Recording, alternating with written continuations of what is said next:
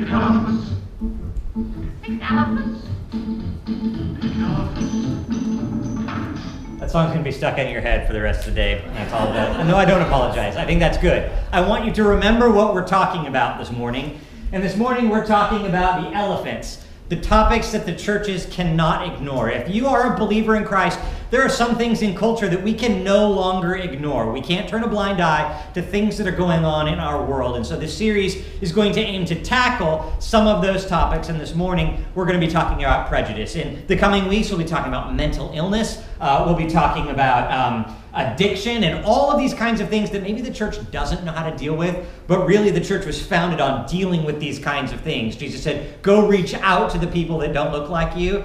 And so we want to uh, deal with that in a biblical fashion this morning. So uh, if you guys have got your fingers in Luke chapter ten, we're going to pray and then we're going to read a scripture and then uh, we will dive into the message of this morning. Lord, thank you today for your word. Now, because when we live in a world that tells us a whole bunch of different things and ways that we should live and patterns of thinking that we should have, and now, Lord, we don't want to be conformed to the world. We want to be conformed to your word. And so this morning, as we read your words, may they sink deep into our minds and our hearts. May they convict us and encourage us to live like you. We pray that we find hope for our lives and for a broken world that we might speak into. And we pray this in your holy name. Amen. Amen. You would stand for the reading of the word. Luke chapter ten, starting in verse twenty-five, we're going to be reading the parable of the Good Samaritan this morning. Perhaps you are familiar with this story, perhaps you aren't, but now this is a story where Jesus uh, was having a conversation with some folks, and in the middle of the conversation, um, he was interrupted by a lawyer, and um, well, lawyers tend to have a reputation, and perhaps they got the reputation from passages such as this. Uh, we're not going to make any judgments this morning because we're going to learn not to do that. But needless to say, the lawyer stood up and put Jesus to the test. And he said, "Teacher, what should I do to inherit eternal life?" The question that burns perhaps on all of our hearts. What should I do to inherit eternal life? And Jesus said to him, "Well, what's written in the law? How do you read the law?" And the lawyer answered, "Well, you should love the Lord your God with all your heart and all your soul and all your strength and with all your mind, and you should love your neighbor as yourself." And Jesus said to him, "Well, you've answered correctly, so do this and you will live." But he, the lawyer, desiring to justify himself, said to Jesus, "Well, who is my neighbor? Who am I supposed to love? Who's my neighbor?" And Jesus replied, "Okay, I got a story for you. There was a man, and he was going down from Jerusalem to Jericho, and he fell among robbers who stripped him naked and beat him and then departed and left him half dead. Now, by chance, a priest was going down that same road, and when he saw that man, he looked at him, and then he passed by on the other side of the road. So shortly thereafter, a Levite, when he came to that place and saw that man, he passed by on the other side of the road. But then a Samaritan, as he was journeying, came to where this man was, and when he saw him, he had compassion on him. And so he went over to him, and he bound up his wounds, and he put oil and wine on them. And then he set him on his own donkey and brought him to an inn and took care of him there. And the next day he took out two denarii, and he gave them to the innkeeper and said, 'Take care of this man, and whatever more you spend, I will repay to you when I come back by this way.' So, lawyer, which one of these three do you think proved to be the neighbor to the man who fell among robbers?" And the lawyer responded, "Well, the one who showed mercy." And Jesus said to him, "So now you go and do likewise." And this is the word of the Lord for us this morning. You may all be seated. You know, I went, I went looking um, in Scripture Um, for the topic of prejudice, right? And you can't find the word prejudice in Scripture. Um, it's not translated that way. Um, so I thought, well, does God's word have something to say about the struggle that we have in our culture? Does God's word have something to say to the prejudicial things that are going on in our world and our culture and our life and maybe even our own hearts? And I couldn't find prejudice in my concordance. And so I had to go a little broader and a little deeper and look at the words that God uses and the stories that God tells. And over and over and over again, I found a God who is not prejudiced. who has no preference for race, for nation, for ability, for disability, for anything. We have one race, and it's the human race, right?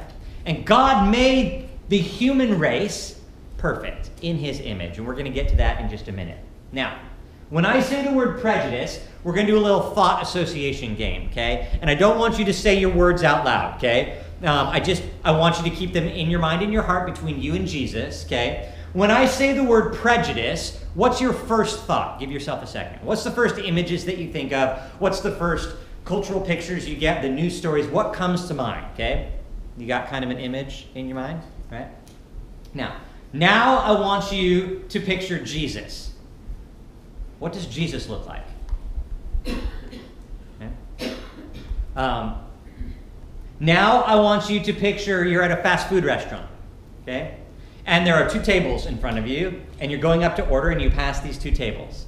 And at one table is someone who weighs one hundred fifty pounds, and they're eating uh, extra large size Big Mac meal, right? Okay. And at another table, there's someone who weighs six hundred pounds, and they're eating the same meal. What is your thought process when you see that? When you're driving down a large city street, okay? And you see panhandlers on the side of the road, okay? And they've got their dog, and they've got their pile of stuff, and they've got the cardboard signs. What do you think? Okay. Um, what about when you're in the grocery store line, and there is a single mother in front of you with loads of children of all different ages? And she's got her W I C checks, and she's got her welfare, you know, her food stamps card, and she's taking her time, and things are a struggle, and she's yelling at children. What are you thinking in those moments? Yeah.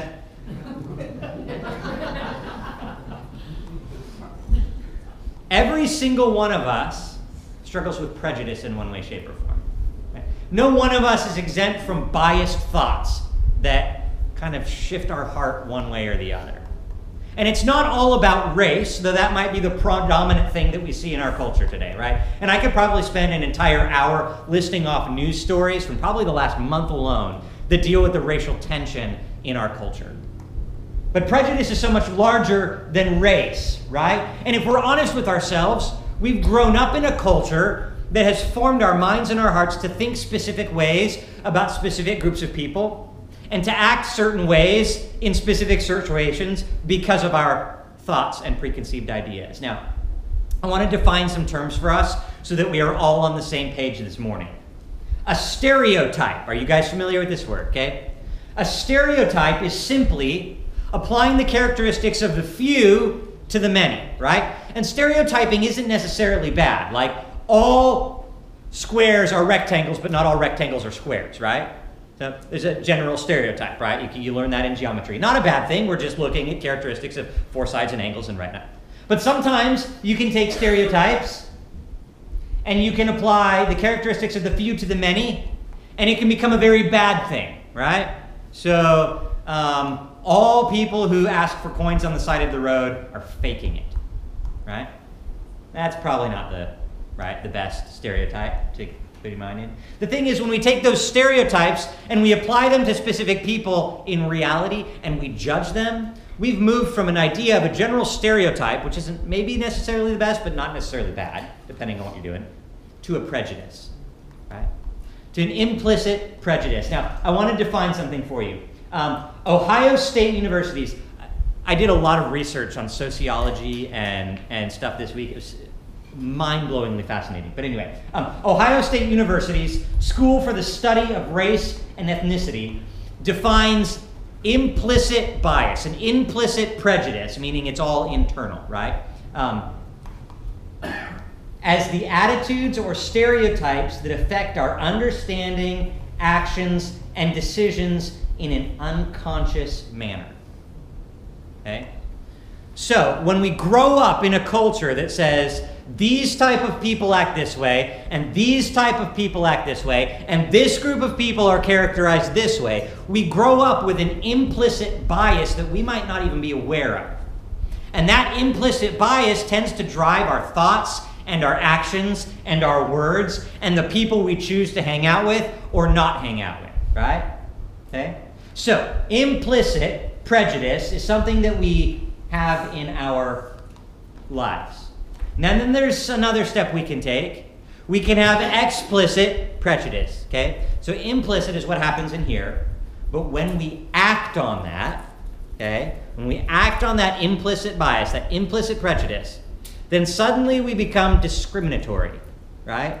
We act on and say, these people are not worthy of X, Y, or Z. These people are not real people, right? And so we can do what we want with them, or we can ignore their plight because they're less than. We look at history and it tells us slavery treated folks like that. They weren't real people, therefore they could be treated like inanimate objects, right? Bought and sold. We look at the term, um, uh, we look at uh, World War Two and the history with um, trying to eliminate an entire race of people, right? And the term racism was first used in Nazi Germany. That's where the word developed, right? And so we see that when we think away and then act on it, it divides people rather than unites people.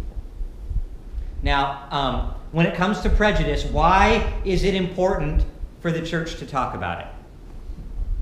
This is a question that I had to ask myself. There's a series of questions we're going to ask and answer this morning. And the first question is, why is it important for the church to talk about this? Why can't we just be happy in our church circle? Why can't we just love Jesus and come together on a Sunday morning and not deal with this? Like, that's in the world, right? It's not here. The church isn't prejudiced, right? None of us have biases, right? None of us lean one way or the other in any particular direction towards any particular people group, right? We all love Jesus and recognize everybody's created equal, and we never think prejudicial thoughts, right? Eh, eh. Like, if we're honest, okay, we have some biases. We must talk about this because all of humanity is made in the image of God, right? All humanity is made in the image of God because we read in Genesis, and we believe the Bible to be too, true, that God made man and woman, right, in his image, right? And we know that we are descendants of Adam and Eve, right? And so we are made in God's image, right? Now, um, it's funny when you read um, it, you read that story in Genesis of Adam and Eve and, and beautiful humanity being made in God's image. And, and if you think about it, there was only one nation at that time, human nation, right? The humanity as a whole. But then you flip like five pages forward and you get to Genesis chapter eleven, and all of this united humanity, made in God's beautiful image, decided we want to be like God. We want to conquer God. We want to use our united efforts to build a tower, and we want to reach heaven. And so in Genesis eleven, you have this story about the Tower of Babel, and it said the whole earth had one language and the same words, right? And they decided we're gonna we're gonna build a tower, and we're gonna be like God, and we're gonna conquer God because we don't want to be dispersed over the face of the earth. We love our people. We love the way we are. We're gonna use our unity to sin. Okay? And God said, well, that's not just how things work. Okay? You don't just become like me. You don't just build a tower and overcome me, right? And so God did this. The Lord confused the languages of the earth, and the Lord dispersed them over the face of the earth, right?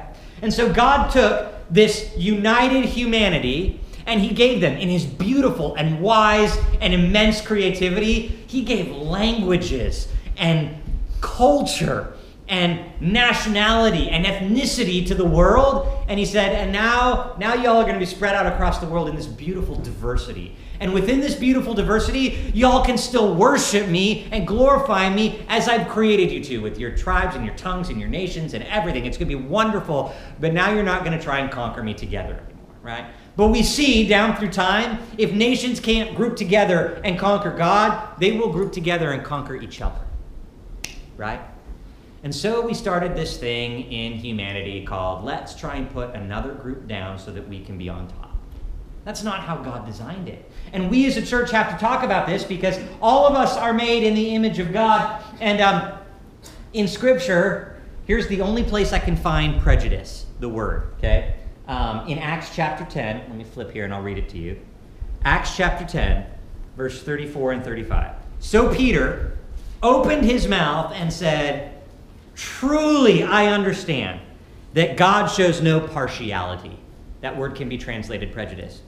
But in every nation, anyone who fears him and does what is right and acceptable to him belongs to him. God is not prejudiced. God shows no partiality. It does not matter where you're from or what language you speak or what your background is. You are God's chosen people. He loves you and desires to have a relationship with you. And the gospel is the clearest example of the fact that God is not prejudiced. There is no greater social, relational, cultural, economic, and religious gap than that that exists between fallen humanity and God the Father. There is no greater separation that can occur than between humanity and his creator, right? And so Jesus, looking at this broken, flawed, distant humanity that is totally not at all like himself in holiness and purity, he says, that just can't be.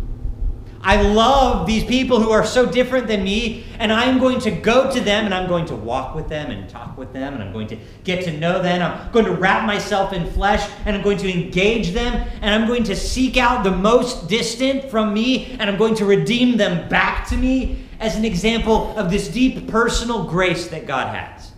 God is not a distant grace kind of guy. He's a personal grace kind of guy. He doesn't step back and not be involved in our lives. He's very much involved in our lives, even though we were separated from him by sin. And while we were still sinners, right, Christ died for us.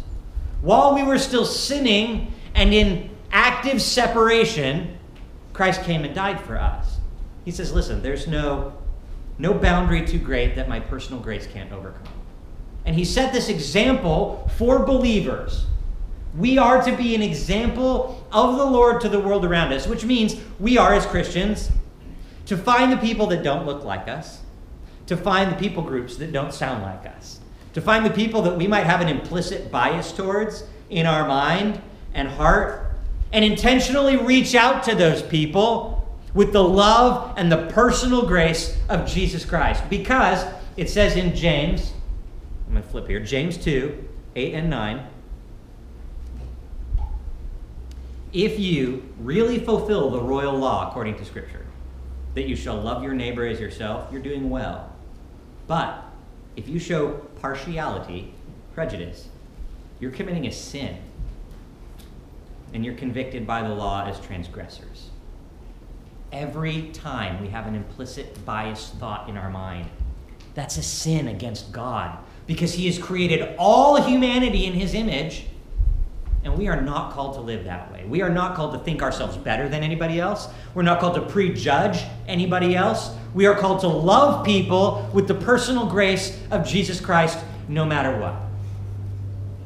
Now, um, I, I was reading up a, a sermon. You guys familiar with Rick Warren, the preacher? Okay. Um, he was talking about this once, and he wrote something really good, and I'm just...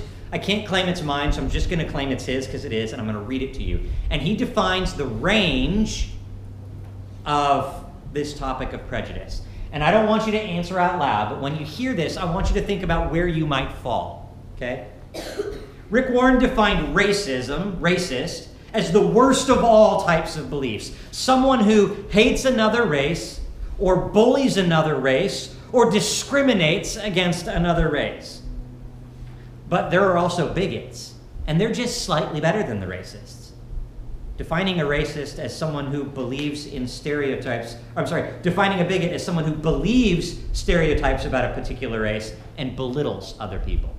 So you've got racist, and then you've got bigot, and then you've got avoider, Warren continues. An avoider is someone who is uncomfortable around people that aren't like them.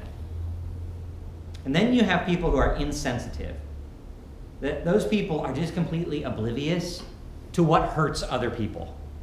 Their words and their actions. They have no idea that they are being hurtful.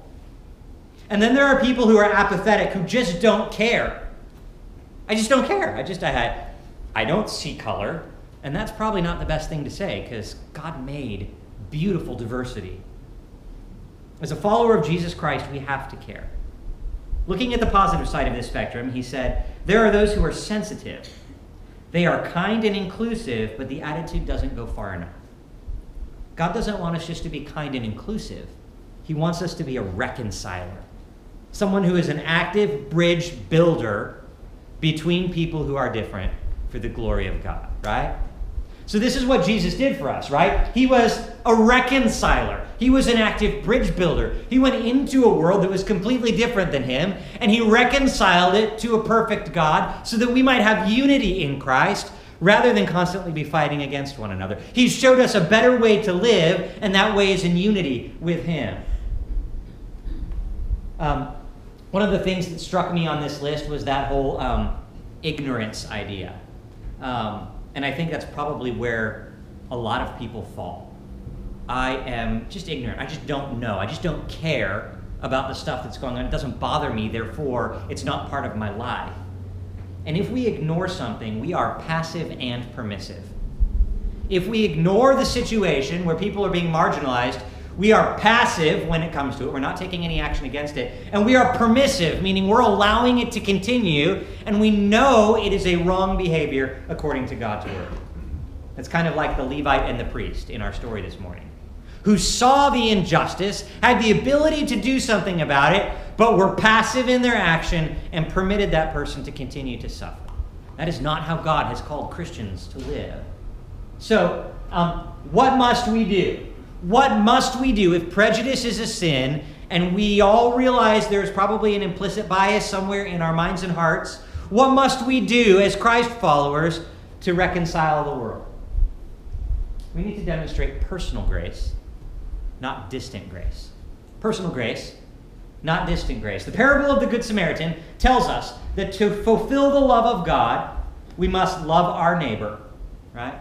And we learn that our neighbor is someone who is not like us. Now, if you know the background of that story, um, the Samaritans and the Jews did not get along at all. They were just as on opposite ends of people as you could ever experience. So think of the polar opposite cultures and religions and ways of life, and they hated each other. In fact, Jews were so against the Samaritans that they would go extra miles in their journey to walk around Samaritan villages because they believed that if they walked on Samaritan territory, they would become unclean to God. That's how much they disliked the Samaritan people. So you've got this Jew who has come down from Jericho and he has gotten hurt, and a Samaritan who shouldn't interact with a Jew, and a Jew who shouldn't interact with a Samaritan.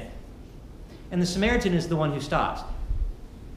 The Jewish priest and the Jewish Levite, that's like, that's like the pastor and like a board member walking by their own people saying, I'm not going to get involved because it's risky and dangerous to me. But it was risky and dangerous for Jesus to come to earth, and he's led us an example to have that personal grace. The kind of love that Jesus loved us with, that personal grace, is the grace that takes the time not just to get so know someone's name, but takes the time to actually get to know that person, that person's situation, that person's um, experiences and life, breadth and depth, that person's um, uh, dog's name, that person's family history, that person's cultural background, that person's language, perhaps. We must get to know people for who they are, build a relationship with them, and break down the barrier that was built by man, right? And rebuild a reconciled barrier through love. Um, the kind of love that we are called to live out to this world is, is referenced in Galatians three. So if you're taking notes, Galatians three, verses twenty-six through twenty-nine. For in Christ Jesus, if you are in Christ Jesus, you are all sons of God, right? One people group, children of God. And you're that way through faith. For as many as you were baptized into Christ have put Christ on. Meaning, if you've put Christ on and in, then you demonstrate personal grace because that is what Christ demonstrates, okay? So this is not something that you have to force yourself to do. When you become a child of God, God will help you live personal grace because he lived personal grace towards you. For as many as you were baptized into Christ, you have put on personal grace. Therefore, there is no Jew or Greek, and there isn't slave or free, and there's not male or female. You are all one in Christ Jesus. Scripture could go on to say there is um, not rich or poor. There is not um, right uh, West Coast and East Coast, right? There is not, uh, insert any kind of divisive bridge that exists in our world. It doesn't exist in the kingdom of God. Therefore, why do we let it exist in the little embassy of God that we have here? Why do we as Christians say, it's okay for us to live holy and there's none of this in Scripture, but when we go out in the world, we're okay with it and we allow it in our hearts and our minds? Um, it's really fascinating. Um, M I T and Princeton worked together to do a study. They built a supercomputer, artificial intelligence. Um, and I don't understand computers all that well in terms of artificial intelligence, but they built this computer that's whole purpose was to learn from what was on the internet. Okay? And so once they built this computer, they set it loose on all of the internet sites that are in the United States. If you can define the internet by region, I guess they did, and they all these internet sites that are produced by the United States. And they said, artificial intelligent computer, we want you to take all of the words that are made by the United States on the internet. We want you to study them and learn them and absorb them. And then once you've done that, we're going to give you something called the implicit association test, which is a study that Harvard developed for people. And the study says, um, what words do you associate with what other words? So if I gave you four words right now, bug and flower, good and bad, how would you associate bug with good or bad? Okay, and flower, good or bad? Okay, so this is just an association test. Why? Why would you associate flower with good and bug with bad? Because we've been trained to think that bugs are creepy and crawly, right? And, um, and flowers are beautiful and smell wonderful and make our life happy, right? Okay, these are implicit biases we have that aren't necessarily bad, but they exist in our world. Now, they gave this artificial intelligence, after it had learned from all the words in the United States internet database, the implicit association test. And you know what it found? It found that America's really racist. It found that America's really biased. It said, okay, computer, we're going to give you two jobs, and male and female. Doctor and nurse, male and female. Guess how it scored every time? Doctor male, female nurse, right? Um, it gave specific races, dangerous, not dangerous. I don't even have to tell you how this one scored, okay? The problem is we live in a society, a culture, the America that we love, right, that has implicit biases, right? We are raised in this, and we have to recognize this, because we must fight actively against what the culture is imprinting on our hearts and our minds.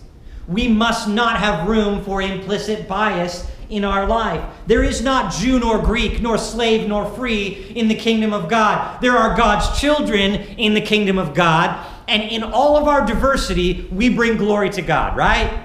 Right, that should be an amen right there, right? Amen. Amen. Okay, so here's what happens.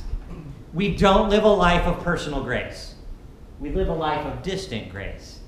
And in doing so, we acknowledge people who are different than us. Isn't it great that there are other cultures and nations and races and tribes and tongues? And isn't it great that there are people groups out there that are different from us, right? And they're different than us, but they're not here, and that's okay. Because kind of frankly, I'm okay with them being over there and us being over here, right? And we love from a distance.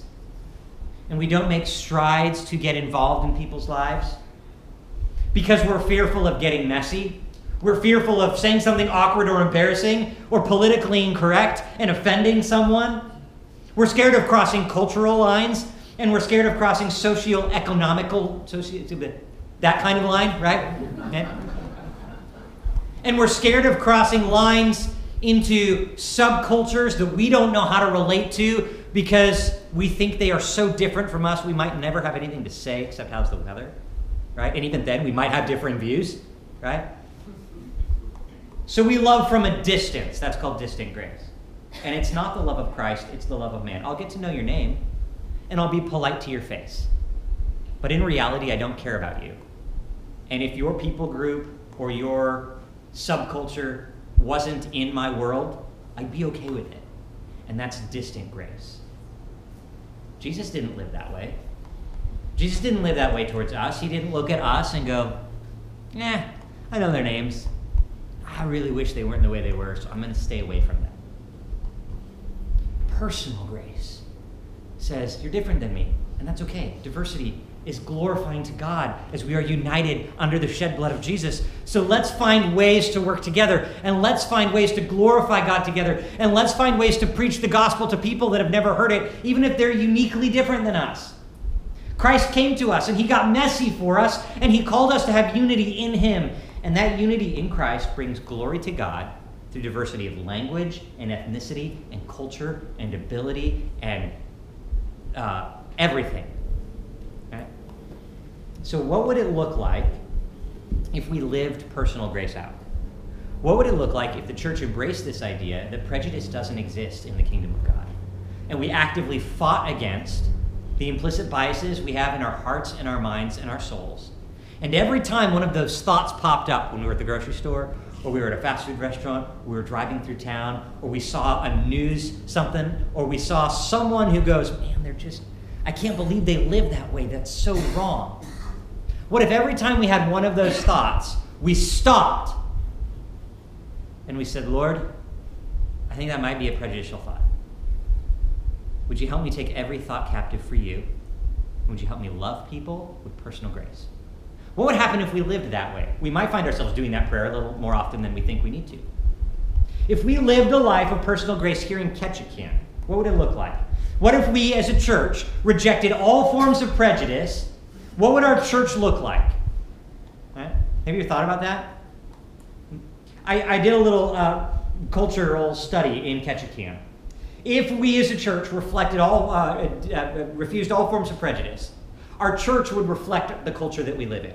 Our church would look like a slice of the city that we lived in. Um, and it would, uh, it would look like this. sixty-seven percent of us would be white, because sixty-seven percent of Ketchikan is white in all of its various forms of whatever white means. thirty-three percent would be made up of Native, Pacific Islander, Hispanic, Asian, Filipino, and African American cultures. Wouldn't it be great if we could have a diverse cultural worship experience? Wouldn't it be great if we could worship in multiple languages? And sometimes we're not singing the words because someone else is singing the words, but we know that they are glorifying God, and we get to hear them glorify God in their own language. Would not that be cool, right? eight percent of our congregation should be bilingual. Right? Um, ten percent of our congregation should be vets who have served in the service. ten percent of our congregation should be below the poverty line. And if it's not, we're not reaching people who are marginalized. ten percent of our congregation should be disabled in some way, shape, or form. And I'm not even counting, because it's very hard to tabulate the number of people who fall into the L G B T category, right? The number of people who are mentally ill, the breakdown of age ranges, right? There are multiple ways we can look at slices of our city and go, our church doesn't necessarily reflect this. We have some work to do. We are not reaching everybody in our culture because we are comfortable reaching who we look like, not whom God has placed us to reach.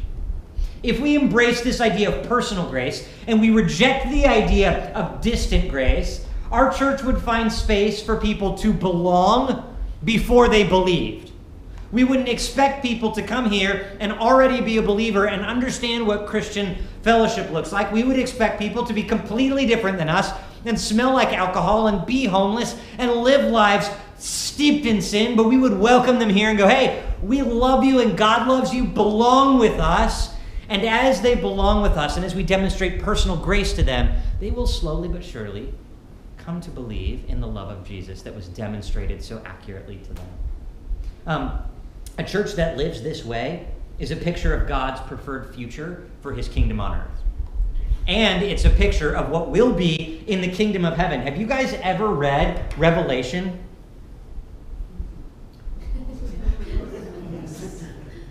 Some of you are like, no, it's scary, Pastor. Okay? I heard it loud and clear from some brains. Okay? Do you know Revelation is this beautiful book? It's not a scary book at all. Um, because it's a picture of how God is going to unite all nations together, how God is going to produce life where there was no life, how God is going to vanquish evil. It's the ultimate end to the story that is wonderful. And in Revelation chapter five, it says this, all of the elders fell down before, fell down before the Lamb, and they were all holding a harp and golden bowls full of incense, big old worship service, right? And the prayers of the saints, and they sang a song saying, worthy are you to take the scroll and to open its seals, For you were slain, Jesus, and by your blood you ransomed people for God from every tribe and every language and every people and every nation, and you have made them a kingdom and priests to our God, and they will reign on earth forever and ever. And so this idea that we can live out God's preferred future in heaven, but we can live it out now, is really exciting to me. The prejudice does not need to exist within the kingdom of God. And when we gather together as people of God, we are proclaiming the kingdom of God exists right here, right now, which means prejudice has no place in our hearts and minds. What's at stake if we don't live that way? You ever thought about that? Like, it's one thing to think, wouldn't it be great if we didn't live this way? Look at the happy future that we could have. And then we go about our life without changing anything. We have to look at what's at stake if we don't. Right? You ever watch movies? They kind of give you like a split timeline, and you see the timeline of one future if you make one choice, and a timeline of another. Maybe it's just me because I'm a sci-fi guy. Anybody out there with me? Okay, you know what I'm talking about, right, though? Okay. So we've looked at the preferred future. Let's back up, and let's look at what happens if the church doesn't live a life of personal grace. It's terrifying. Um, distant grace and willing blindness to troubles that our, aren't ours, right? If it's not my problem, not my problem, right? Not my circus, not my monkeys, right? We say that in culture, right? If we live that way towards people who are marginalized, enslaved, mistreated, left behind, outcast, in poverty, abused, accused unfairly, right? Um, we will enable a world to continue to fracture along every conceivable difference that humanity can find. Believe me, humanity can find so many differences so that one group can stand on top of another group. And if we turn a blind eye as Christ followers and say, it's not my problem. I don't, I don't, I'm not, I've never, I am not racist. I'm not prejudiced. Other people are, but I'm not. And if we gather together as a culture and say that as Christ followers, we are then not stepping into the lives of people who are being mistreated.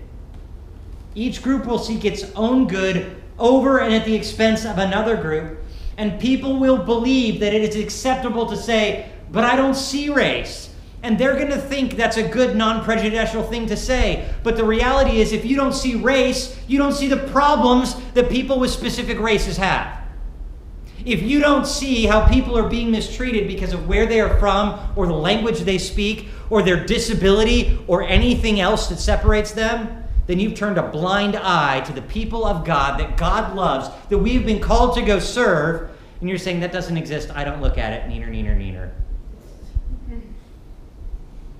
And we go about our life. And all the while the world decays, and God has called us to be in that world, to be in that decaying world, to find the people that are marginalized and saying, no more. There are bullies in this world, and we'll stand up for the people that don't have a voice. Um,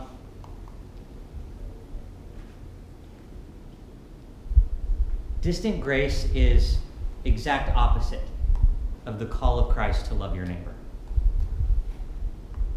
You want to know what it takes to fulfill the laws of God, to be saved? Love Jesus and love your neighbor as yourself. You prejudice against yourself? Do you think, I'm going to mistreat me today? I'm going to judge me. I'm going to be harsh to me. I'm going to enslave myself. Nobody does that to themselves. Don't do that to other people. We are called to live a life of personal grace. And in order to do that, we have to respond. We have to acknowledge the elephant, right? It's not enough that we talk about it. It's not enough that we name it. Prejudice is a sin. It's not enough that we say, we shouldn't live this way, and then not do anything about it, because then we're just going to go back to the way that we live. We have to, Christians, Christ followers, brothers and sisters, we have to take this elephant, slay it, and be done with it. And that starts at the altar, because every single one of us has some sort of bias in our life. We can't not being raised in the culture we've been raised in. In fact, there's a test you can take. I sent out the link earlier this week, and I don't know if some of you took it or not, but it takes you to the page on Harvard where you can take that implicit bias test the implicit association test. And you can take it for um, all kinds of categories, religion and race, and I mean, there's just numbers of ways that you can be biased. Take a few of them, see where you fall. I was surprised at my results, frankly, okay? And I realized I had some work to do with Jesus that I didn't realize I had to do. God revealed to me that there is sin in my life I was unaware of. I've never considered myself racist. I've never considered myself prejudiced. My parents raised me to love all people. But culture's voice is loud and strong, and we must actively fight against that. And if we don't name the elephant and slay the elephant at the altar in front of Jesus, we will continually embrace that elephant or ignore that elephant, which it might be worse. This morning as we worship, and the team is going to come up and begin to lead us, we must give God permission this morning. And, and we have to do this. It's not that he does, it's not that he's not God and he can't work in our life, but we have our way of holding on to things. We put up stone walls and we're like, this far but no farther, Jesus, because I don't want the pain and the struggle of feeling what you're about to do. This morning as Christ followers, we must get on our knees before Christ and say, I give you permission to reach down into my heart and my mind and rummage around up in there and poke the parts that I didn't realize were strongholds. I want you, God, to get down in there and grab a hold of that bias that I didn't realize I had. Show it to me. Make me hurt for the way that this is sin in my life. And then gently lead me to repentance and be done with that part of my life. We must ask God to help us take our thoughts captive. That when those thoughts pop up again, and they will, we ask God, Lord, take this thought captive. Take it far away from me, and may I never sin like that before you again. We must repent of the ways that we know we have been prejudiced towards a people or a group or a person and admit that sin. And we must ask God for the strength to not stand by and turn a blind eye when people are being marginalized and mistreated and ignored because they are different than us. God is glorified when all of humanity, without exception, worships him together with one voice. And the only way that every tribe, tongue, nation, and knee will bow before Jesus is if we Christians get off the bias horse and out into the world. Amen? Let's pray and worship. Lord, um, your word tells us that there is no place in a Christian's heart for bias. And yet we've grown up in this world where bias is everywhere. And it seems like every time I turn the news on, there's another something that's telling me how to think. And I don't want to be formed by this world anymore. You revealed to me this week, Father, ways in which I have sinned against you and the people you have created. And I didn't even know it. Lord, I want you to take those things that are in my heart that are not like you. And I want you to take them far away from me. You nailed them to the cross, but I tend to want to hold on to them. Now that I'm aware of them, they make me sick. Would you create in me a new heart this morning, Father? Would you restore your spirit in me? Would you help me see people like you see them? Would you help me act towards people like you acted towards me with a great and personal love?